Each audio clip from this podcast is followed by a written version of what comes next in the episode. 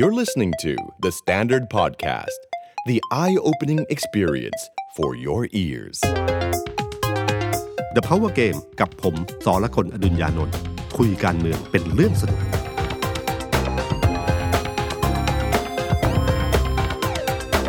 สวัสดีครับผมSirakorn Adunyanonสวัสดีครับผมเอกธนากรวงปัญญาคอนเทนต์ครีเอเตอร์การเมืองของ The Standard ครับสวัสดีพี่ตุ้มแล้วก็สวัสดีคุณผู้ฟังนะครับกลับมาเจอกันผม2อาทิตย์ติดต่อกันนะครับพี่ตุ้มพอดีคุณอ๊อฟเนี่ยมีภารกิจไปตามเรื่องเมืองทองอัคราอยู่ครับเรื่องนี้จะเป็นเรื่องใหญ่เรื่องนึงครับเพราะว่าคนฟังเรานี่แหละครับพี่ตุ้มมาเม้นในช่อง YouTube ของ The Power Game บอกว่าอยากให้ไปตามดูเรื่องนี้หน่อยคุณอ๊อฟก็เลยนัดสัมภาษณ์เลยวันนี้ผมก็เลยต้องมาแทนครับแต่ว่ามีเรื่องใหญ่เรื่องแบบอีลุงตุงนังมากครับพี่ตุ้มตลอดสัปดาห์ที่ผ่านมาทั้งเรื่องสภาล่มเรื่องสาธิตมทอะไรต่างๆนะเดี๋ยวต้องให้พี่ตุ้มช่วยพาคุณผู้ฟังไปเรื่อยๆนะครับครับคือจริงๆผมอยากคุยเรื่องนี้ก่อนเลยเรื่องโรงเรียนสาธิตแห่งมหาวิทยาลัยธรรมศาสตร์มันอาจจะไม่ได้เกี่ยวกับเรื่องการเมืองมากนักนะครับแต่ผมรู้สึกว่ามันเป็นภาพสะท้อนบางสิ่งบางอย่างอยู่เหมือนกันนะเพราะอยู่ดีนายกพูดเรื่องนี้ขึ้นมามีนักข่าวถามขึ้นมาซึ่งนายกมีสิทธิ์จะตอบหรือว่ายังไม่รู้ก็ได้แต่ท่านต้องรู้เหมือนกับท่านต้องรู้ทุกเรื่องท่านก็เลยบอกว่าเรื่องนี้จะไปตรวจสอบนะครับการถ้าผมเป็นผู้บริหารโรงเรียนนะผมจะขอบคุณท่านนายกมากเลยครับเพราะว่าโรงเรียนเนี่ยผมว่าใช้งบประชาสัมพันธ์10 ล้านเนี่ยก็ยังคนยังไม่รับรู้เท่าวันนี้นะครับแล้วพอคนรับรู้ปั๊บเนี่ยคนก็เข้าไปดูเลยว่าเนื้อหาเป็นยังไงบ้างแล้วปรากฏว่าพอคุณไปอ่านบทสัมภาษณ์ของผู้บริหารของโรงเรียนคุณจะรู้สึกว่าโอ้นี่มันเป็นโรงเรียนในฝันของคนหลายๆคนเลยนะครับการวิธีคิดวิธีอะไรต่างๆอะไรที่เปลี่ยนแปลงจากสิ่งเดิมเนี่ยมันมีคำตอบอยู่ทั้งสิ้นอย่างเช่นพอไม่มีวิชาลูกเสือเนตรนารีเขาก็บอกว่าเขามีวิชาเหมือนกันผมจำชื่อวิชาไม่ได้แต่มันคือการปรับหลักสูตรเพื่อเอาตัวรอดอย่างเช่นการหนีไฟการอะไรซึ่งมันอยู่กับความเป็นจริงมากกว่าการผูกเงื่อนครับซึ่งหรือการที่ไม่มีการสวดมนต์ตอนเช้าการที่ต้องไปตากแดดอะไรต่างๆเนี่ยเขาก็มีโฮมรูมนะก็มีระบบอะไรต่างๆเนี่ยวิธีคิดอย่างเช่นการไม่ใส่เสื้อผ้าไม่ต้องใส่ชุดนักเรียนมานะครับไม่ใช่ใส่เสื้อผ้าไม่ได้นะครับไม่ใส่ชุดนักเรียนมาเขาก็บอกว่ามีชุดอยู่แต่เป็นชุดแบบนี้แต่ทุกคนไปเวทได้แล้วก็มีระบบการตรวจสอบเนี่ยลองไปอ่านดูนะครับแล้วผมรู้สึกว่ามันเป็นเรื่องราวที่น่าสนใจมากมันเป็นวิธีคิดของโรงเรียนสมัยใหม่มากเลยนะครับ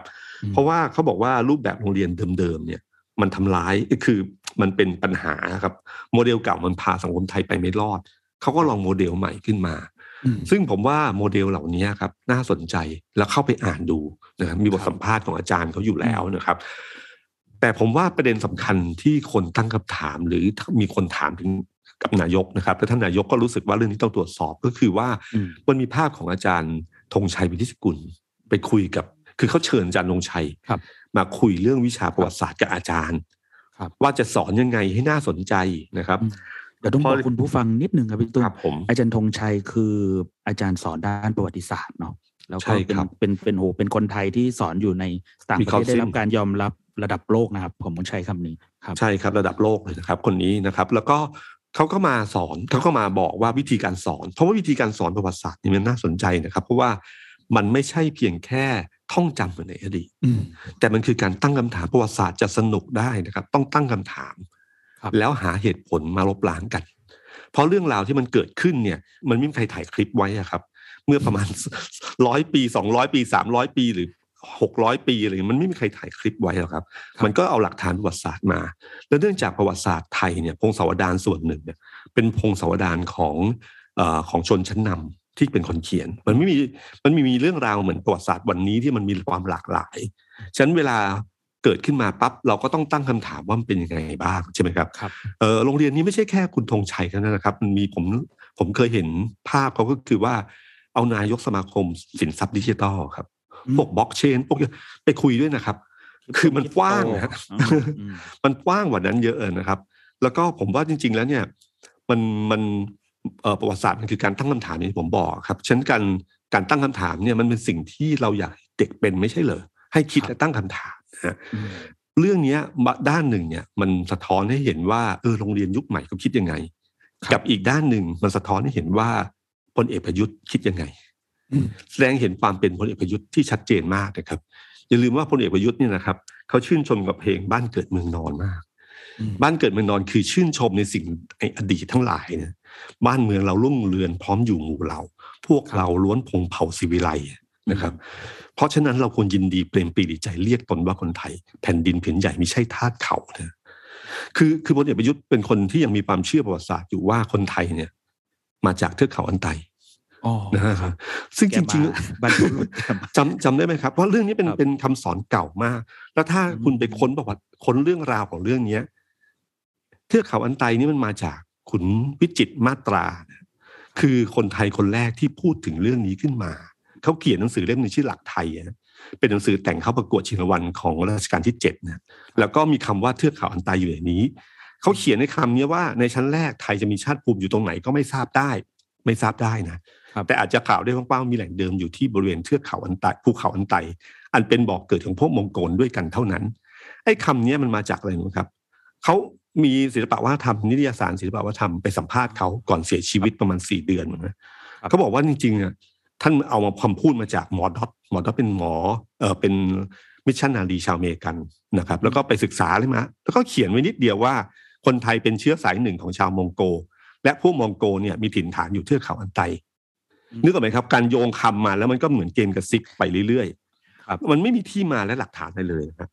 ฉะนั้นจริงๆแล้วเนี่ยประวัติศาสตร์สมัยใหม่เนี่ยบอกว่าจริงๆอ่ะคนไทยเนี่ยอยู่ที่นี่มานานแล้วแล้วก็กระจายกันเป็นกลุ่มเป็นก้อนสมัยหนึ่งนครเชียงใหม่ใหญ่ก็จะเป็นแยกตัวเป็นอิสระสมัยส่วนหนึ่งก็เป็นอยู่ที่มาลายูส่วนหนึ่งเขมรส่วนหนึ่งอะไรก็เป็นการรวมชนเผ่าที่แตกต่างกันความเป็นไทยที่เกิดขึ้นในวันนี้เนี่ยมันมาจากมีคนเสนอทฤษฎีใหม่ก็คือว่ามาจากแผนที่พอมีเส้นพรมแดนเกิดขึ้นมันก็เลยเรียกว่าสิ่งเหล่านี้ไทยแล้วก็เริ่มต้นว่าสุโขทัยเป็นเมืองหลวงของไทยมาแต่ก่อนอะไรทำนองนี้ครับมันเริ่มต้นจากเนี่ยครับจากแผนที่คล้ายๆกับอะไรรู้ไหมครับคล้ายๆกับพรรคพลังประชารัฐ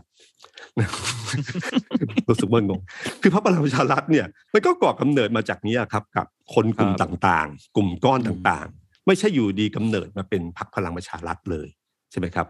ทุกคนเป็นส.ส.เก่าเป็นอดีตส.ส.ที่มาจากกลุ่มก้อนต่างๆมาจากพรรคการเมืองเก่าๆแล้วก็มารวมตัวกันมาเป็นพลังประชารัฐก็เหมือนแผนที่หนึ่งขึ้นมานะครับมีพรมแดนขึ้นมาก็เรียกว่าพลังประชารัฐซึ่งวันนี้พรมแดนนี้ก็เริ่มเรียวบางลงเรื่อยๆนะจากเดิมที่เป็นพรรคใหญ่ใช่ไหมฮะเป็นพรรคที่มีจำนวนส.ส.ที่เยอะมากเป็นแกนนำตั้งรัฐบาลแต่วันนี้ก็เริ่มแตกกระจายกันล่าสุดก็คือการแตกออกมาเป็นพรรคเศรษฐกิจไทยนะฮะคุณธรรมนัสแยกตัวออกมาซึ่ง21 คนนี้ตอนนี้ไม่รู้เหลืออยู่เท่าไหร่นะครับแต่ก็เอาเป็นว่า21 คนไว้ก่อนแล้วกันนะครับคุณธรรมนัสเนี่ยก็กลายเป็นตัวแปรทางการเมืองตัวแปรหนึ่งนะครับแล้วก็เราก็ไม่แน่ใจว่าถ้ามีการยุบสภาเมื่อไหร่จะมีใครที่แตกตัวออกไปหรือเปล่านะครับก่อนหน้านั้นเนี่ยพรรคพลังประชารัฐเนี่ยเป็นแม่เหล็กที่มีแต่ข่าวว่าจะดูดใครเข้ามาใช่ไหมครับมีส.ส.อดีตส.ส.มีทั้งดาวรุ่งในพื้นที่ต่างๆที่อยากจะเข้ามาร่วมกับพลังประชารัฐแต่วันนี้นะครับพอเริ่มมีปัญหาภายในพรรคพลังประชารัฐแม่เหล็กเริ่มอ่อนกำลังแล้วกลายเป็นว่ามีข่าวว่ามีจำนวนมากเลยส.ส.ทุกกลุ่มต่างๆเนี่ยเริ่มคิดหาทางใหม่นะเริ่มมีการจับมือประสานกันแตะมือคุยกันแล้วล่ะว่าจะไปอยู่ตรงไหนดีนะครับแต่ถ้าพรรคพลังประชารัฐสามารถฟื้นกลับมาอีกครั้งหนึ่งได้นะครับหมายถึงว่ารวบกันมาแล้วแก้ปัญหาความขัดแย้งได้หรือพลเอกประยุทธ์เข้ามาคุมพลังประชารัฐก็อาจจะกลายเป็นแม่เหล็กอีกครั้งหนึ่งก็ได้นะครับแต่ปัจจุบันนี้ปัญหาใหญ่ที่เกิดขึ้นก็คือกลุ่มคุณธรรมนัสใช่ไหมครับคุณธรรมนัสเขาหลังจากที่เกิดการขับพรรคอย่างสมยอมซึ่งกันและกันแล้วเนี่ยนะครับก็เดินทางไปสวิตเซอร์แลนด์ใช่ไหมครับแล้วก็ตอนนี้กลับมาภูเก็ตต้องอยู่ในจุดกักตัวนะฮะแซนบ็อกเมื่อครั้งที่แล้วเราคุยกันเราจำได้ว่าเอ๊ะมันสายการบินถ้าเป็นอิมิเรตส์เนี่ยถ้าไปสวิตเนี่ยจะแวะดูไบครับแต่ที่รู้ๆแน่ๆก็คือว่าคุณทักษิณเนี่ยตอนจัดเมื่อวันอังคารที่แล้วเนี่ยเขาอยู่เยอรมันครับซึ่งผมไม่รู้ว่าจะเกิดมีการอะไรหรือเปล่าไม่แน่ใจนะแต่คนในวงการการเมืองก็อย่างนี้แหละครับก็จัดมีข้อสังเกตอยู่ว่าเขาไม่ได้อยู่ดูไบนะเขาอยู่เยอรมัน จังหวะมันได้พอดีคุณธรรมนัสไปสวิตนะครับแล้วก็ตอนนี้ก็เดินทางกลับมาแล้วก็อยู่ที่ภูเก็ตกลุ่มของคุณธรรมนัสทั้งหลายเนี่ยครับก็ยกพลกันไปประชุมที่ภูเก็ตตอนนี้น่าจะคุยกันอยู่นะครับระหว่างที่เราจัดรายการเนี่ยคงคุยกันอยู่แล้วก็ไม่รู้ว่าจะมีท่าทีอะไรออกมาหลังจากนี้หรือเปล่าช่วงนี้ก็มีแค่คุณธรรมนัสก็โพสต์ลงใน Facebook อยู่เป็นประจำเขาจะสื่อสารทางเดียวแล้วนะครับเป็นสส Facebook ครับตอนนี้ ไม่เจอที่สภาครับเจอที่ Facebook คือแล้วคุณธรรมนัสเนี่ยล่าสุดก็เพิ่งมาปฏิเสธข่าวมันมีข่าวใช่ไหมครับว่ามีการต่อรองครับต่อรองเรื่องเก้าอี้รัฐมนตรีโดยจะให้คุณประวิตรมาเป็นรัฐมนตรีว่าการกระทรวงมหาดไทยแทนบิ๊กป๊อกนะฮะคุณธรรมนัสก็ออกมาโพสต์บอกว่าไม่จริงเรื่องนี้ไม่จริงนะครับแล้วก็เขาจะเหมือนกับทำท่าทีเหมือนเป็นพรรคอิสระนะครับซึ่งเราก็ไม่รู้ว่าอิสระจริงแค่ไหนนะครับแต่นี่ก็คือเกมอันหนึ่งที่เกิดขึ้นแล้วก็เกมที่เกิดขึ้นชัดเจนก็คือว่ากลุ่มคุณธรรมนัสเนี่ยเป็นหนึ่งในเหตุสภาล่มนะครับเพราะว่าส่วนใหญ่เขาไม่ได้เข้าประชุมแต่เกมที่สำคัญกว่าก็คือเกมที่คุณสมชัยนะฮะอดีตกกต.เนี่ยโพสต์ใน Facebook ครับพูดเรื่องข่มเฉือนคนศึกธรรมนัส2ตอนที่2เนี่ยนะครับคือเขาประเมินอย่างนี้ครับคือหลังจากที่พรรคพลังประชารัฐเนี่ยขับกลุ่มคุณธรรมนัสออกมาเนี่ยนะครับเขาก็ยื่นเรื่องเนี่ยไปที่กกต.ซึ่งตามติดกกต.ต้องพิจารณาแล้วก็สสกลุ่มนี้จะมีสิทธิ์ย้ายพรรคภายใน30วันใช่ไหมฮะหลังจากมตินั้นเกิดขึ้นนะครับซึ่งกกตบอกว่าเขาจะประชุมเรื่องนี้วินิจฉัยวันที่14กุมภาซึ่งเหลือเวลาไม่กี่วันก็จะครบ30พอดีฉะนั้นเกมการตัดสินใจมีอยู่นิดเดียวนะครับ14กุมภาเนี่ยทางออกมีอยู่2ทางที่1ก็ถือว่ามติพลังประชารัฐเนี่ยเป็นมติที่ชอบด้วยกฎหมายนะครับเกมก็เดินไปตามปกติก็คือกลุ่มคุณธรรมนัสก็สามารถที่จะมาตั้งอยู่ในพรรคเศรษฐกิจไทยได้นะครับแต่ถ้าเป็นทางที่2ล่ะเพราะเนื่องจากมีคนยื่นคำร้องเยอะใช่ไหมครับถ้ากกต.วินิจฉัยว่าลงมติไม่ชอบด้วยกฎหมายขึ้นมาเนี่ยครับก็แสดงว่ามตินั้นไม่เกิดขึ้นจริงมันก็ต้องย้อนเวลากลับไปก็คือกลุ่มนี้ไม่โดนขับก็ยังเป็นสมาชิกพรรคพลังประชารัฐอยู่แต่เนื่องจากว่ากลุ่มนี้นะครับ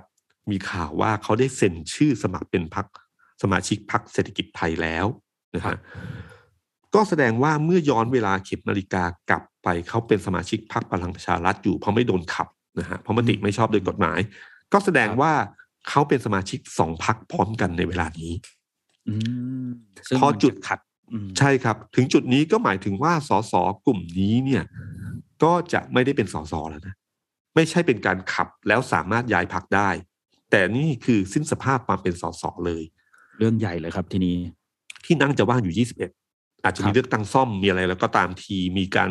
ถ้าบัญชีรายชื่อจะเลื่อนได้หรือเปล่าทำนองนี้ครับมันก็จะมีกลไกที่เกิดขึ้นแล้วจะกลายเป็นเกมใหม่ขึ้นมาทางการเมืองนะครับซึ่งตรงนี้ไม่มีใครรู้ว่ามันจะเป็นยังไงนะฮะแต่ถ้ากกต.ตัดสินวินิจฉัยว่ามติของพลังประชารัฐไม่ชอบด้วยกฎหมายมันก็มีการวิเคราะห์กันต่อว่ามันแสดงให้เห็นอะไรบ้างด้านหนึ่งก็มองแบบบริสุทธิ์ใจไปเลยว่าอ๋อมันเป็นเงื่อนไขทางกฎหมายข้อมูลหลักฐานมันยืนยันตามนี้แต่ถ้ามองอีกมุมนึงเขาก็มองว่าเอ๊ะหรือจริงๆเนี่ยมันแสดงให้เห็นว่าใครมีบารมีในกกต.นะฮะเราไม่ซึ่งที่ผ่านมาถ้าเขามองกกต.แบบสมมตินะครับคนที่มองกกต.แบบด้านร้ายว่าไม่เป็นกลางเขาก็จะมองว่ากกต.เนี่ยอยู่ในอิทธิพลของพลเอกประวิตรหรือพลเอกประยุทธ์นะครับอยู่รัฐบาลนะครับสมมุติแต่เนื่องจากบังเอิญ2คนนี้เนี่ยสมัยก่อนนี่คือกลุ่มเดียวกันนะครับแต่พอรู้สึกว่าความเห็นแตกต่างกันมติอันนั้นก็เลยจะโดนตีความได้นี่คือในกรณีที่คนมองว่ากกต.ไม่เป็นกลางใช่ไหมครับตรงนี้แหละครับจะเป็นเกมที่สำคัญและมันจะเป็นภาพสะท้อนทางการเมืองที่จะนำไปสู่เรื่องอื่นๆอีกมากมายนะฮะภาพที่เกิดขึ้นถ้าเกมนี้ไม่สมมุติว่าออกมาแบบทางแรกนะครับก็คือมตินั้นชอบแล้วทางกฎหมายนะครับก็แสดงว่าคุณธรรมนัสก็จะเป็นเสืออิสระนะฮะคือเป็นกลุ่มเสือที่สามารถจะกำหนดเกมทางการเมืองได้อย่าง 100% เลยครับใครที่คิดว่าพลเอกประวิตรอยู่เบื้องหลังและคุมได้ทั้งหมด 100% สำหรับผมไม่แน่ใจนะครับ อมีความอิสระทางแบบนี้ขึ้นมาเนี่ยเราก็ไม่รู้หรอกครับเกมต่อไปมันจะเดินต่อไปยังไงแต่มันไม่ใช่เป็นผลดีกับพลเอกประยุทธ์อย่างแน่นอนถ้าตราบใดที่พลเอกประยุทธ์ไม่สามารถแก้ความขัดแย้งเรื่องนี้ได้ไม่ว่าจะเป็นเรื่องการต่อรองอะไรต่างๆนะครับถ้าไม่สามารถสมประโยชน์เรื่องนี้ได้มันก็คือการนับถอยหลังสู่การยุบสภาอย่างแท้จริงนะครับเพราะ21เสียงนี่มันพลิกเกมได้เยอะมากเลยนะครับมันจะเดินแบบไหนเมื่อไหร่ก็ได้นะครับล่าสุดเหมือนแจ้งสภาไปครับพี่ตุ้มครับเมื่อสัปดาห์ที่ผ่านมาว่ามีการแจ้งไป18คนครับว่าไปสังกัดพรรคเศรษฐกิจไทยแล้วอะไรอย่างเงี้ยครับส่วนอีก2ก็มีข่าวว่าอาจจะไปภูมิใจไทยที่ขอนแก่นครับคุณเอกราชช่างเหลากับลูกชายส่วนคุณสมศักดิ์เนี่ยก็คือตั้งแต่ต้นเลยครับก็คือไม่รู้จะไปไหนเลยตอนนี้ขอให้ทบทวนมติพรรคเหมือนเอาปืนยิงตัวเองอยู่ครับตอนนี้แต่คาดว่าถ้าสุดว่าจะไม่ไปเศรษฐกิจไทยนะครับยังไงก็มีโอกาสไปพรรคไหนมีพรรครอรับอยู่แล้วล่ะครับนะครับมันไม่ยากเท่าไหร่นะครับแต่ถ้าไปหมดแบบพี่ตุ้มบอกเนี่ยสนุกครับผมแล้วเหนื่อยนะครับ เสียงเลือกตั้งซ่อมกัน21แต่การที่หายไป21จริงๆนะครับมันก็หมายถึงว่าระหว่างนั้นก่อนที่จะมีการเลือกตั้งซ่อมเนี่ยเสียงในสภาเนี่ยรัฐบาลจะเหลือเกินกึ่งหนึ่งเพียงแค่8เสียง 100% นะ21นี่คุณดึงมาไม่ได้เลยนะฉะนั้นเกมตัวนี้อ่อนไหวยิ่งกว่านะครับครับเกมที่จะเกิดขึ้นต่อจากนี้ไปเนี่ยครับมันจะคือการอภิปรายไม่วางใจแบบไม่ลงคะแนนของพรรคฝ่ายค้านใช่ไหมครับครับภาพที่ผมคิดว่ามีโอกาสมากๆที่จะเกิดขึ้นในสภาคือพลเอกประยุทธ์จะเผชิญกับบรรยากาศที่เขาไม่เคยชินมาก่อนคือไม่มีองครักษ์พิทักษ์นายกครับหรือมีก็น้อยมากนะภาพแบบนี้มีโอกาสเกิดขึ้นจริงๆนะครับเพราะว่าคุณปรินาก็หยุดปฏิบัติหน้าที่แล้ว คุณศิระไปแล้วแพ้เลือกตั้งอีกโอ้โหหลายคนเลยครับที่เป็นมือไม้หยุดปฏิบัติหน้าที่หลายคนผมก็ไม่แน่ใจว่ารัฐมนตรีต่างๆเนี่ยจะใช้ให้ส.ส.ในสังกัดของตัวเองเนี่ยมาช่วยพลเอกประยุทธ์มากน้อยแค่ไหนนะครับจะเปลืองตัวกับเรื่องนี้มากน้อยแค่ไหนนะครับถ้าไม่มีก็หมายถึงว่าเกมก็จะเดินแบบเหมือนกับฝ่ายค้านลุ่มยำแบบไม่มีใครค้านเลยเพราะพลเอกประยุทธ์คงไม่ลุกขึ้นมาค้านเองตามข้อกฎหมายอะไรต่างๆนี่คงไม่มีต้องมีส.ส.ที่ออกมายกมือประท้วงซึ่งผมไม่รู้กลุ่มประท้วงนี่จะเหลืออยู่กี่คนนะครับเหลือคุณไพบูลย์ครับก็ไม่แน่นะอ๋อโอเคครับครับแล้วก็อีกด้านหนึ่งนะครับที่ผมว่าน่าสนใจก็คือท่าทีของประธานสภานะครับคุณชวนคุณสุประชัยคุณสุชาตินะครับคุณชวนก็คงอาจจะคล้ายๆเดิมอยู่นะครับเพราะว่ามันสามารถรักษาท่าทีในมุมใดมุมหนึ่งได้แต่ผมเห็นอันหนึ่งที่ผมว่าน่าสังเกตก็คือท่าทีของคุณสุชาติตันเจริญโอ้ใช่ไหมเรียกว่าสัปดาห์ที่แล้วนี่คือฉายาแกตีก่างครับตีก่างสมัยก่อนสัปดาห์ที่แล้วก็คือฟาดนายกไปเลยฟาดพลเอกอนุพงษ์เผ่าจินดาด้วยครับก็คือมีกระทู้หนึ่งขึ้นมาแล้วก็ทางคุณอนุพงษ์เนี่ยมอบหมายให้คุณนิพนธ์ใช่ไหมฮะรัฐมนตรีช่วยมาตอบแทนคุณนิพนธ์ก็แจ้งในสภาบอกว่าเขาก็ไม่ว่างเหมือนกัน คุณสุชาติพูดในที่ประชุมสภาเลยนะ บอกว่ากระทู้ถามสดเป็นเรื่องปัจจุบันทันด่วนก็จริงแจ้งช่วงเช้าเนี่ยแต่กระทรวงมหาดไทยอ่ะมีรัฐมนตรีช่วยถึง2คนนะแล้วก็บอกว่าใช้เขาขอฝากคุณอภิรัตน์ รัตนเศรษฐ์รัฐมนตรีช่วยคมนาคมซึ่งคุณอภิรัตน์ก็คงงงอยู่อภิรัตน์นี่คงงงอยู่ว่ามันเกี่ยวอะไรเขาด้วยนะคงหันไปเจอปั๊บก็บอกเลยเนี่ยฝากไปด้วยแล้วกันนะฝากไปบอกพลเอกประยุทธ์ในการประชุมครม.ด้วยว่าให้สอนมวยรัฐมนตรีด้วยว่าจะมอบหมายใครเนี่ยควรเจรจากันก่อนว่าว่างหรือไม่ว่างไม่ใช่มอบแล้วไม่ว่างนะครับจะกล่าวอ้างว่ามอบแล้วเขาไม่ว่างเนี่ยกระทู้ถามสดเนี่ยคุยกันไม่กี่ชั่วโมงฝากไปด้วยนะว่าประธานสุชาติเนี่ยฝากสอนมวยมาในฐานะรัฐมนตรีเก่าเขาเคยเป็นรัฐมนตรีช่วยมหาไทยมาก่อนใช่ครับจะมอบไทยให้มอบคนที่ว่างมาตอบจะได้ไม่เสียเวลาสภาเสียโอกาสตั้งกระทู้ถามสสนะครับประชาชนสนใจและผลประโยชน์ของประเทศชาติด้วยนะโอ้โหนึกว่าอยู่ฝ่ายค้าน คือเป็นคำที่ไม่ต้องพูดก็ได้ถ้าสมมติว่าอยู่ในบรรยากาศปกติก็คืออาจจะขอให้ท่านช่วยอะไรต่างๆแต่นี่คือบอกฝากไปบอกนายกให้ฝากสอนมวยรัฐมนตรีคนนั้นนี่คือบิ๊กป๊อกนะฮะพลเอกอนุพงษ์เผ่าจินดานะรัฐมนตรีมหาดไทยว่าอะไรเงี้ยซึ่งคำแบบเนี้ยมันแสดงให้เห็นเลยว่าไม่กลัวกันแล้ว ไม่เกรงใจกันแล้วนะฮะบรรยากาศการเมืองมันเหมือนกับวนมาถึงจุดนี้จริงๆนะครับคือว่าไม่มีใครเกรงใจใครแล้วช่วงที่จังหวัดที่เหมือนกับตะวันจะตกดินเนี่ยมันจะช่วงที่ใกล้ยุบสภาช่วงโค้งสุดท้ายเนี่ยทุกคนแสดงตัวตนของมาเต็มที่นะครับอะไรที่ข้างๆในใจก็เต็มที่เลยนะครับจะเล่นเกมอะไรก็เล่นเกมกันตอนนี้เลยนะครับฉะนั้นเนี่ยบรรยากาศเนี่ยผมเกรงว่าพลเอกประยุทธ์เนี่ยในสภาของวันนั้นเนี่ยท่านจะโดดเดี่ยวแค่ไหนไม่แน่ใจนะครับต้องรอดูกันแต่ไม่แน่นะครับรัฐมนตรีทั้งหลายอาจจะช่วยกันก็ได้ช่วยกันก็คือให้สสในสังกัดออกมาช่วยประท้วงอะไรอย่างเงี้ยครับก็รอดูแล้วกันนะครับว่าจะเป็นยังไงนะครับวันนั้นคนบอกว่าคุณสุชาติมาแปลกเพราะปกติถ้าคุณสุชาติขึ้นแล้วพูดยาวๆเนี่ยเดี๋ยวปิดประชุมละวันนั้นไม่ปิดครับไม่ปิดแล้วสอนมวยด้วยสอนมวยด้วยครับมีคนบอกว่าฝากมดดำไปด้วยคือวันนี้นะครับถ้าใครบอกว่าพลเอกประยุทธ์กับพลเอกประวิตรยังแบบรักใคร่สมานกลมเกลียวอยู่เหมือนเดิมเนี่ยถามจริงๆคุณเชื่อไหมครับคุณเชื่อไหมนะไม่ว่าคำพูดอะไรที่เคยบอกมาอย่างผมบอกนะครับว่าอำนาจนี่มันเปลี่ยนได้ทุกอย่างเรามีประวัติศาสตร์ทางการเมืองมายาวนานใครที่บอกว่ารักกันแค่ไหนผูกพันกันแค่ไหนยังไงเนี่ยอำนาจมันทำให้คนเปลี่ยนได้เสมอนะครับแล้วก็สุดท้ายแล้วบางทีจะแตกกันได้นะครับอย่างกรณีของ3ป.เนี่ยเดี๋ยวคอยดูแล้วกันครับว่าจบเกมทั้งหมดเรื่องราวทั้งหมดแล้วจะเป็นยังไงบ้างนะครับแต่วันนี้เราเห็นอยู่แล้วว่าการที่คุณธรรมนัสแยกออกมามีการที่แยกออกมาแบบพลเอกประวิตรขอให้เขาออกไปเถอะอะไรอย่างเงี้ยนะครับซึ่งคนก็มองว่าเรื่องนี้มันมีการรู้กันอยู่พอสมควรนะฮะแล้วเกมทั้งหมดเนี่ยมันได้ไปกดดันพลเอกประยุทธ์นะจันทร์โอชาเกมบางทีเราไม่รู้เบื้องหลังคือยังไงแต่เราดูผลกระทบเราก็พอมองออกนะครับว่าเรื่องราวทั้งหมดเนี่ยถ้าทำแบบนี้แล้วดีกับคนนี้เนี่ยก็แปลว่าทั้งคู่ดีกันแต่ถ้าทำแบบนี้แล้วอีกฝั่งหนึ่งได้รับแรงกดดันก็แปลว่าทั้งคู่ไม่น่าจะดีกันเท่าไหร่นะครับอันนี้บางทีมันก็ดูกันง่ายๆเท่านี้เองนะครับแต่ตอนนี้พลเอกประวิตรยังไม่ออกมาจากบ้านป่าลอยต่อเลยนะครับพี่ตุ้มเงียบเลยนะเงียบเลยไม่เจอสื่อเลยครับครับในขณะเดียวกันพลเอกประยุทธ์กับไม่ใช่ยืนปักหลักนักข่าวจดจนเมื่อยครับ2วันติดต่อกันใช่ไหมครับให้ทุกประเด็นให้ทุกแบบให้ถามหมดอยากถามอะไรถามมายืนตอบแบบโอ้โหเป็น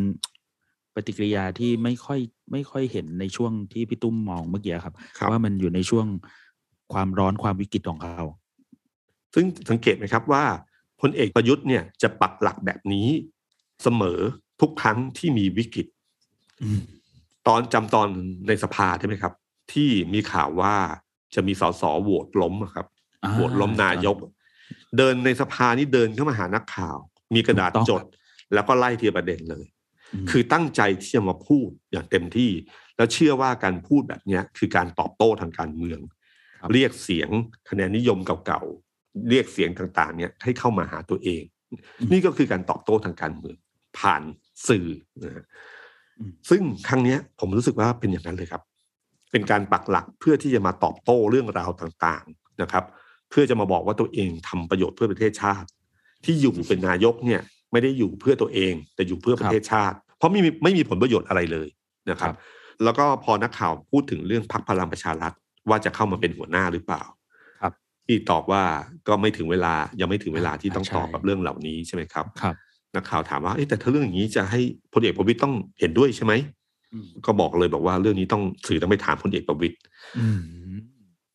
ให้สัมภาษณ์แบบนี้อ่านได้เรื่องเดียวเลยครับก็คือว่าอยากจะเข้าไปอยู่เหมือนกันแต่ไม่รู้ว่าจะเข้าได้หรือเปล่านะฮะเพราะว่านี่คือเกมอันเดียวที่คนบอกว่าจะแก้เกมได้ดีที่สุดก็คือพลเอกประยุทธ์ต้องเข้าไปเป็นหัวหน้าพรรคหรือไปเป็นแกนหลักอย่างแท้จริงนะฮะแล้วก็คนที่กลุ่มจะต้องไม่ใช่พลเอกประวิตรนะฮะเป็นคนที่ทุกคนเชื่อว่านี่แหละคือคนของพลเอกประยุทธ์ 100% นะฮะแล้วก็ลงแรงลงพลังกับพรรคพลังประชารัฐมากกว่านี้เพื่อสร้างความเป็นแม่เหล็กและดึงคนกลับมาเพราะคนยังเชื่ออยู่ว่าพลเอกประยุทธ์เนี่ยยังมีบารมีทางการเมืองจะมีคะแนนนิยมทางการเมืองอยู่ถ้าเข้ามาปักหลักในพรรคนี้ซึ่งมีแบรนด์อยู่แล้วนะไม่นั้นการสร้างแบรนด์พรรคใหม่นี้ไม่ใช่เรื่องง่ายนะครับมันเป็นเรื่องที่ยากทีเดียวนะครับ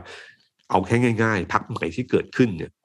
ที่เอกเขียนใน Facebook ใช่ไหมครับว่ามีคำว่าไทยกับว่าสร้างเยอะมากเลยเยอะมากครับพี่ตั้งแต่ไทยสร้างไทยสร้างอนาคตไทยรวมไทยสร้างชาติไทยสร้างสรรค์เศรษฐกิจไทยเราจะสร้างแล้วเราก็จะไทยอยู่สองคำนี้ครับพี่จนจะลืมหมดแล้วครับว่ามันมีกี่ไทยกันแน่คือการสร้างแบรนด์ไม่ใช่เรื่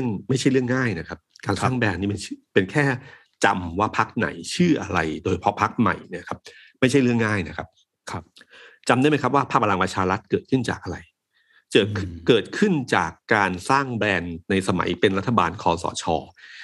ถ้าพูดกันตามตรงก็คือใช้งบรัฐบาลสร้างแบรนด์เพราะว่าใช้คำว่าประชารัฐในโครงการแต่ละโครงการแล้วก็ทำสื่อโฆษณาทั้งหลายจนคำว่าประชารัฐเนี่ยอยู่ในความทรงจำของคนได้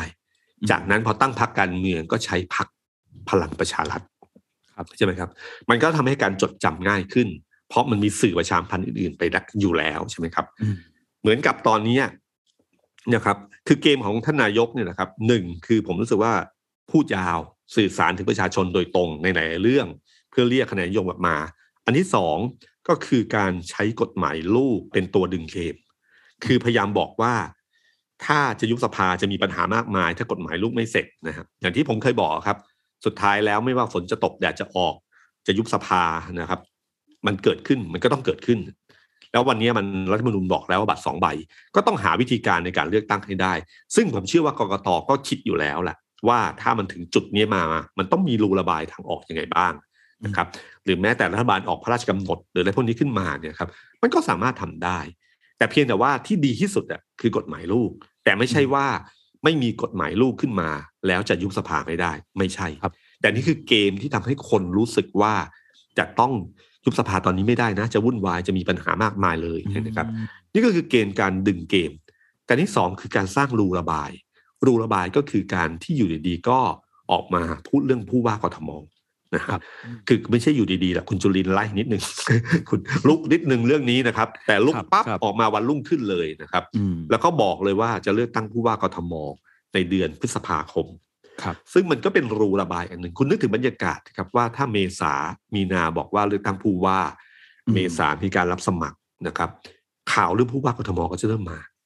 ทุกพรรคการเมืองก็ต้องเริ่มโฟกัสเข้าไปสู่สนามการเลือกตั้งประชาธิปัตย์จะต้องมาคิดในเรื่องของการเลือกตั้งผู้ว่ากทม.มากขึ้นนะครับ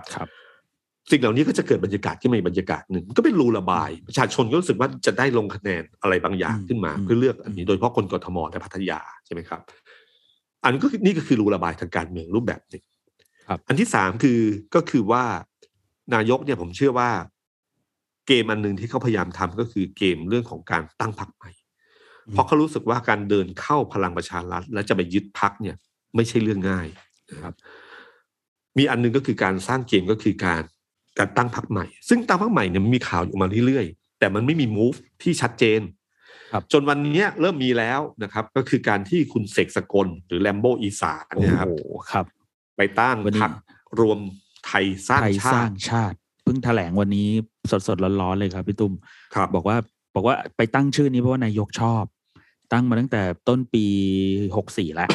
แล้วก็บอกว่านายกชอบแล้วมีคุณสมบัติอันนึงนะครับที่ใครจะเข้ามาที่พรรคแล้วจะเป็นสมาชิกพรรคน่าสนใจมากครับพี่ตุ้มต้องไม่มีประวัติด่างพร้อยต้องไม่ใช่คนสีเทาหรือสีดำเพราะนั้นคนก็คือจะต้องมีคุณสมบัติแบบพูดง่ายๆคือแบบพี่แลมโบ้เพราะแกเป็นสมาชิกแล้วแกไปเป็นคนจัดตั้งแล้ว คือผมว่าจริงๆอันนี้อันหนึ่งนะครับก็คือว่ารวมไทยสร้างชาติเนี่ยเป็นคำไม่ใช่นายกชอบครับคำที่นายกพยายามจะใช้อย่างประจำพูดถึงคำนี้มาเรื่อยๆนี่คือเกมการสร้างแบรนด์เดียวกับพลังประชารัฐคือการสร้างคำหนึ่งให้คนได้ยินแล้วคุ้นชื่อเพราะเอ่ยชื่อพรรครวมไทยสร้างชาติเนี่ยครับกับพรรคสร้างอนาคตไทยใช่ไหมสร้างอนาคตไทยรวมไทยสร้างชาติจำได้ง่ายกว่านะเพราะเป็นคำที่เราเคยคุ้นอยู่แล้วพอพูดรวมใจปั๊บรวมใจสร้างชาติเนี่ยนึกต่อได้เลยนะฮะสร้างอนาคตใหม่หรือไทยเนี่ยผมยังแบบเนี้ยมันต้องมีแบบนิดๆหน่อยๆอยู่เลยนี่ขนาดคนที่อยู่ในวงการการเมืองแล้วถึงชาวบ้านเนี่ยครับคำว่ารวมใจสร้างชาติเนี่ยผมว่าเป็นเจตนาของนายกตั้งนานแล้วนะครับรวมไทยสร้างชาติครับใช่ครับรวมไทยสร้างชาติเนี่ยครับเป็นคำที่นายกใช้มานานแล้วถ้าเราจำย้อนข่าวเก่าเนี่ย ผมจำได้ว่าช่วงหนึ่งมีถึงขนาดมีแฮชแท็กคำนี้ด้วยนะครับแบ็คดรอปด้วยนะครับพี่ตุ้มใช่ไหมครับในทำเนียบนี่มีคำว่ารวมไทยสร้างชาติเลยนี่คือการเกมที่เตรียมสร้างไว้เพื่อสร้างพรรคเพราะนายกมีประสบการณ์หรือมีการศึกษาจากการสร้างพรรคพลังประชารัฐมาแล้วนะฮะฉะนั้นอันเนี้ยผมว่าไม่ใช่เป็นคำที่นายกชอบหรอกแต่เป็นเกมที่วางไว้แล้วแล้วมาต่อจิ๊กซอว์ให้ครบเท่านั้นเองครับแล้วก็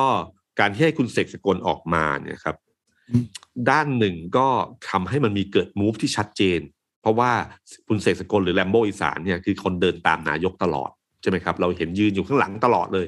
พร้อมกับคุณธนกรใช่ไหมครับใช่ครับครับที่เห็นยืนอยู่ตลอดเวลาฉะนั้นมูฟเนี่ยเป็นมูฟที่ให้เห็นว่าเนี่ยอ๋อเนี่ยคือพรรคนายกแน่ๆพรรคพลเอกประยุทธ์แน่ๆแต่อีกด้านหนึ่งนะครับการใช้คุณเสกสกลก็เป็นแนวร่วมมุมกลับเหมือนกันว่าเลือกใช้เบี้ยตัวนี้เหรอคือเลือกใช้คุณเสกสกลเนี่ยคือไม่มีใครแล้วเหรอถึงใช้คุณแลมโบอีสานเพราะคุณแลมโบอีสานเนี่ยมันมีความเรียกว่าไงมันมีสีที่แปดเปื้อนตัวเองอยู่พอสมควรนะฮะเพราะว่าเขาคือคนคนหนึ่งที่เคยเป็นขุนพลของคุณทักษิณระดับที่ร้องเพลงจำเพลงนี้ได้ไหมครับกตัญญูทักษิณ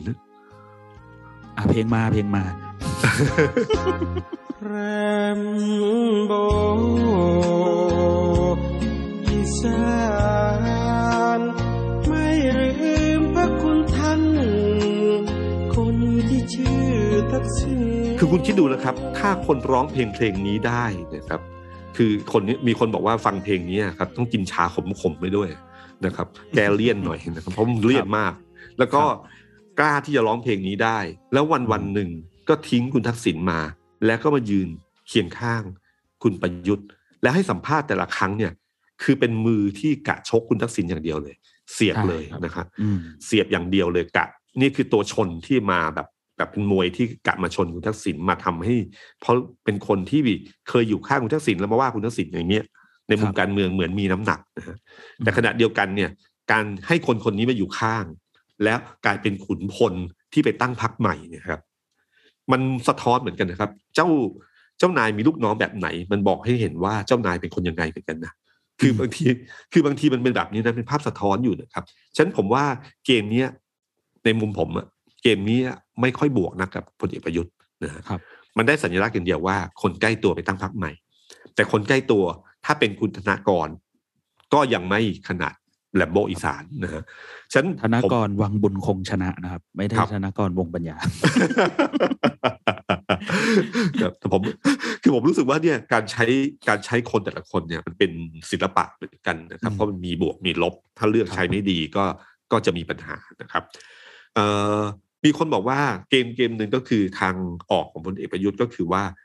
ถ้ายึดพลังประชารัฐไม่ได้งั้นไปพรรคใหม่ด้วยเชื่อว่าพรรคใหม่ชื่อนี้มันคุ้นชินคนไม่ยากไปถึงแล้วก็ใช้พลังของพลเอกประยุทธ์เนี่ยว่าพรรคเนี้ยเท่านั้นที่เป็นพรรคของเขาเพียงพรรคเดียวแล้วดึงที่คนยังศรัทธาและเชื่อมั่นว่าพลเอกประยุทธ์ยังมีบารมีแต่ที่สำคัญคือมีอำนาจเพราะยังเป็นนายกรัฐมนตรีอยู่ทุกคนมาสังกัดพรรคนี้คิดว่าถ้าเวลาทอดยาวไปสักพักหนึ่งดึงให้นานที่สุดพรรคนี้อาจจะแจ้งเกิดได้นะครับ6รัฐมนตรีหรือใครก็ตามทีก็รู้ว่าถ้าแบบนี้ไปอยู่พลเอกประยุทธ์อาจจะดีกว่าพลเอกประวิตรหรือเปล่านะครับถ้าสามารถเชื่อว่า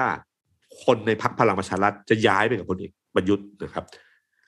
ก็จะทำให้พรรคนี้แข็งแกร่งขึ้นแต่ความเชื่อนี้ต้องระวังให้ดีนะครับผมไม่แน่ใจว่าจะเป็นอย่างนั้นหรือเปล่าเมื่อถึงเวลายุบสภาขึ้นมานะครับแต่เกมนี้ทำให้พลเอกประยุทธ์จะมีอำนาจต่อรองกับพลเอกประวิตรมากขึ้นเพราะว่า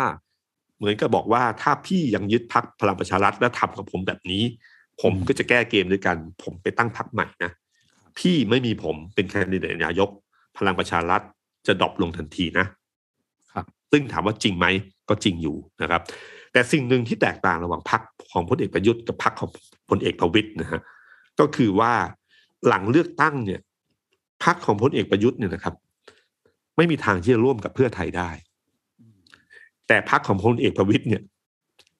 คอการเมืองบอกว่าร่วมได้แล้วถูกพูดถึงอยู่เรื่อยเลยนะฮะไอ้สมการเนี้ยครับก็แสดงว่าจริงๆแล้วถ้าเลือกไปอยู่พรรคไหนเนี่ยพรรคไหนที่มีโอกาสเป็นรัฐบาลมากกว่า นะฮะเพราะว่าพลเอกประยุทธ์เนี่ยสมมติว่าจะจัดตั้งรัฐบาลได้การดึงพรรคพลเอกประวิตรไปร่วมรัฐบาลก็จะไม่ใช่เรื่องที่ลำบากยากเย็นเท่าไหร่นะครับครับแต่ในขณะนี้ถ้าพรรคเพื่อไทยได้เสียงข้างมากแล้วจัดตั้งรัฐบาลได้พรรคพลเอกประวิตรก็เป็นพรรคหนึ่งที่สามารถเข้าร่วมได้แต่พรรคพลเอกประยุทธ์ไม่ได้ส.ส.ก็ต้องคิดเรื่องนี้เหมือนกันนะครับเพราะว่าถ้าไปอยู่พรรคไหนที่มีโอกาสเป็นรัฐบาลมากกว่าเนี่ยมันน่าจะเป็นโอกาสของชีวิตที่ดีกว่านี้ใช่ไหมครับครับฉะนั้นผมว่าเนี่ยเกมนี้คือเกมหนึ่งที่เกิดขึ้นแล้วก็ต้องดูต่อไปว่ามันจะพัฒนาการเป็นยังไงเพราะระหว่างนี้อย่าเพิ่งเชื่อนะครับว่าเขาทะเลาะกันแล้วเขาต้องแทงกันแน่ๆมันก็ไม่แน่นะครับการเจรจามันอาจจะถึงสมประโยชน์ถึงจุดหนึ่งแล้วก็คิดว่าเฮ้ยสู้ไปก็ตายหมู่ยังไงหาวิธีการจับมือกันที่ทุกคนลดทอนทิฐิกันนิดเล็กน้อยแล้วก็ยอมกันตรงไหนที่เป็นจุดที่สมดุลได้นะครับอย่างน้อยก็พยายามลากอายุสภาให้ยาวนานที่สุดเท่าที่จะยาวนานได้แล้วคิดว่าจินตนาการว่าฝันว่าจะมีตัวพลิกเกมอะไรบางอย่างที่เป็นตัวพลิกขึ้นมาทำให้ทิศทางหรือกระแสของรัฐบาลหรือพลเอกประยุทธ์ดีขึ้นนะครับอันนี้ก็คือเรื่องราวของพรรครัฐบาลนะครับแต่อีกฝั่งหนึ่งเนี่ยครับพรรคฝ่ายค้านเนี่ยนะครับตอนนี้มันน่าจะเป็นโอกาสทองทุกคนรู้สึกว่าถ้าพรรครัฐบาลแตกแยกขนาดเนี้ยฝ่ายค้านต้องจับมือกันให้แน่นครับพลังอำนาจของการที่จะล้มรัฐบาลได้มากที่สุดตอนนี้ในพรรคฝ่ายค้านที่มีอยู่นะครับคือเราจะหวังรัฐบาลมากไม่ได้แต่เห็นแล้วล่ะว่ามีรอยร้าวสิ่งสำคัญที่สุดก็คือพรรคฝ่ายค้านต้องเป็นเอกภาพต้องมีเอกภาพในการที่ชกแล้วหมัดหนักไม่ใช่พอจะเริ่มชกแล้วต่างคนสเปกสปะรัฐบาลยิ้มเลยนะคือหมัดที่คุณจะมีใช่ไหมยิ้มจริงนี่ผมเล่าให้พี่ตุ้มฟังว่าผมคุยกับส.ส.ซีกรัฐบาลบางคนเขาก็ดูสัปดาห์ที่ผ่านมาตั้งแต่สภาล่มรอบสุดท้ายเนาะเขาก็เห็นทั้งสองพรรคพูดชื่อเลยว่าเพื่อไทยกับก้าวไกลโอ้โหในโซเชียลมีเดียในหน้าสื่อเนี่ยดูแบบค้านกันเองอะฝ่ายค้านงัดกันไปงัดกันมาเขาก็บอกว่าขอยืมคำที่แบบฝ่ายประชาธิปไตยหรือฝ่ายทางเนี้ยชอบใช้หน่อยได้ไหมผมก็ถามว่าอะไรพี่เขาบอกอันเนี้ยไม่เคยเห็นก็ได้เห็นเหมือนกันเขาบอกเขาก็บอกอะไรที่ไม่เคยเห็นก็ได้เห็นเหมือนกันก็เห็นแบบว่าฝ่ายรัฐบาลก็อยู่นิ่งๆเงียบๆก่อนเดี๋ยวรอดูก่อนองค์ประชุมเนี่ยมันเรื่องของเราอยู่แล้วแหละเขาก็พูดนะครับผมแต่ว่าเขาก็ไม่ค่อยเห็นถึงขนาดแบบโอ้หลายวันเหมือนกันที่งัดกันเกี่ยวกับเรื่องว่าจะเอายังไงว่าจะให้สภาล่มไม่ล่มแล้วจะไปยุบสภากันไหมเนี่ยครับคือเกมเนี้ยฝ่ายค้านเขาจะเล่นเกมเรื่องขององค์ประชุมใช่ไหมฮะครับคือรัฐบาลเนี่ยหน้าที่ของรัฐบาลมีอยู่2อย่างสำคัญหนึ่งคือบริหารบ้านเมืองก็คือการที่เป็นรัฐบาลที่บริหารมีกระทรวงต่างๆบริหารบ้านเมืองกับอันที่สองคือบริหารการเมืองที่สำคัญที่สุดคือการเมืองในระบบก็คือสภาโดยเฉพาะสภาผู้แทนราษฎรเพราะว่าการจะเป็นรัฐบาลได้ต้องมีเสียงข้างมากใช่ไหมครับถ้ามีเสียงข้างมากเนี่ยถ้ามาประชุมครบเมื่อไหร่องค์ประชุมก็ครบมันก็สามารถเดินไปได้ต่อให้ส.ส.ฝ่ายค้านจะ walk out จะมันก็เดินสภามันก็เดินไปได้แต่ถ้าไม่ครบองค์ประชุมเมื่อไหร่นะครับก็หมายถึงว่าสภาเดินไม่ได้ก็ต้องล่มแล้วก็รอประชุมใหม่ล่มแล้วก็รอประชุมใหม่ฉะนั้นโดยหลักการแล้วเนี่ยครับการรักษาองค์ประชุมในสภาเนี่ยเป็นหน้าที่ของรัฐบาลเต็มนี่คือการบริหารการเมืองนะฮะในสภาแต่ถ้าคนบอกว่าจริงๆแล้วส.ส.ฝ่ายค้านก็เป็นหน้าที่เหมือนกันใช่แต่ไม่ใช่หน้าที่หลักนะฮะเพราะว่านี่คือเกมในสภาการนับองค์ประชุมการอะไรต่างเนี่ยมันก็เป็นอำนาจของเสียงข้างน้อยในสภาครับนี่คืออำนาจของเสียงข้างน้อยนะครับที่คุณสามารถเล่นแท็กติกพวกนี้ได้เพราะฉะนั้นถ้าในการประชุมสภาที่ผ่านมาครับเกมฝ่ายค้านที่เล่นในตั้งแต่น่าจะประมาณเดือนกว่ากับ2เดือนนะครับก็คือการนับองค์ประชุมหรือการไม่แสดงตัวเป็นองค์ประชุมนะครับไม่เสียบบัตรไม่คือต่อให้อยู่ในสภานั่งอยู่เฉยๆเนี่ยไม่เสียบบัตรก็ถือว่าไม่ได้แสดงองค์ประชุมก็เหมือนกับไม่มีอยู่ในที่ประชุมใช่ไหมครับก็นับตัวเลขของคนที่เสียบบัตรเท่านั้นนะครับฉันปรากฏว่าที่ผ่านมาก็ได้ผลเรื่อยๆนะครับแต่ขณะที่ได้ผลขึ้นมาเนี่ยอาทิตย์ที่ผ่านมาก็เริ่มมีเกมที่ปะทะกันใช่ไหมครับคืออยู่ดีๆบอกว่าจะไม่รักษาองค์ประชุมทั้งหมดเนี่ยก็คือเป็นหน้าที่ของฝ่ายรัฐบาลนะแต่พอมีญัตติบางญัตติขึ้นมาพรรคเพื่อไทยอ้าวแสดงตัวแต่พอของฝ่ายก้าวไกลพรรคเพื่อไทยไม่ยอมแสดงตัวแล้วก้าวไกลก็แสดงตัวมันก็เห็นความไม่เป็นเอกภาพก็เริ่มมีการเรียกว่าไงขัดกันใช่ไหมฮะทะเลาะกันในสภาเลยใช่ไหมครับ มีการแบบตั้งข้อสังเกตกันว่าแบบเกิดอะไรขึ้นทำไมตอนนั้นมีมติร่วมกันเป็นแบบนี้แล้วพออีกอันนึงพอก็สลับมากลายเป็นว่าพอถึงกฎหมายของฝ่ายค้านด้วยกันเองนะครับพี่ตุ้มเอาง่ายๆก็ไม่ได้มีการแสดงตนให้แล้วก็อย่างรอบล่าสุดที่มีการองค์ประชุมล่มไปก็คือพรบ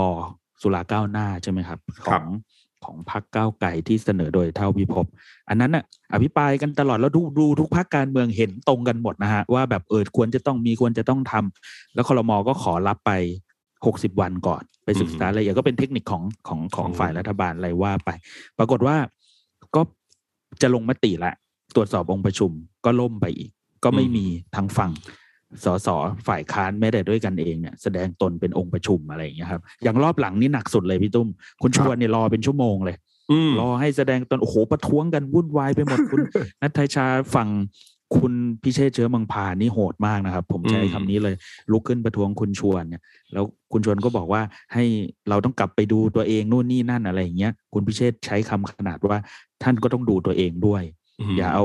ดีใส่ตัวเอาชั่วใส่คนอื่นโหพูดคำนี้คุณชวนก็ดูโมโหมากสักพักหนึ่งคุณพิเชษคงนึกได้ก็เลยบอกว่าขอโทษครับแล้วก็พับไม้แล้วก็นั่งลงแต่สุดท้ายแล้วสภาก็ล่มครับพี่ตุ้มเอาง่ายๆว่าเปิดปี65มายังไม่ถึง2เดือนเนี่ยสภาล่มไปแล้ว5ครั้งครับ5ครั้งในความหมายผมคือมีบางช่วงที่ประธานสภาเนี่ยมองดูในห้องประชุมแล้วก็คือโอ้ไม่น่าครบเลื่อนปิดดื้อครับปิดดื้อเนี่ยถึง2ครั้ง3ครั้งด้วยกันนะครับพี่ตุ้มเอาที่แบบเห็นองค์ไม่ครบจริงๆแบบเช็คแล้วเนี่ยผมเข้าใจว่า3แต่ปิดดื้อเนี่ย2รวมแล้วเป็น5ครับคือมุมที่ขัดกันของก้าวไกลกับเพื่อไทยนะครับคือมันมีเรื่องของ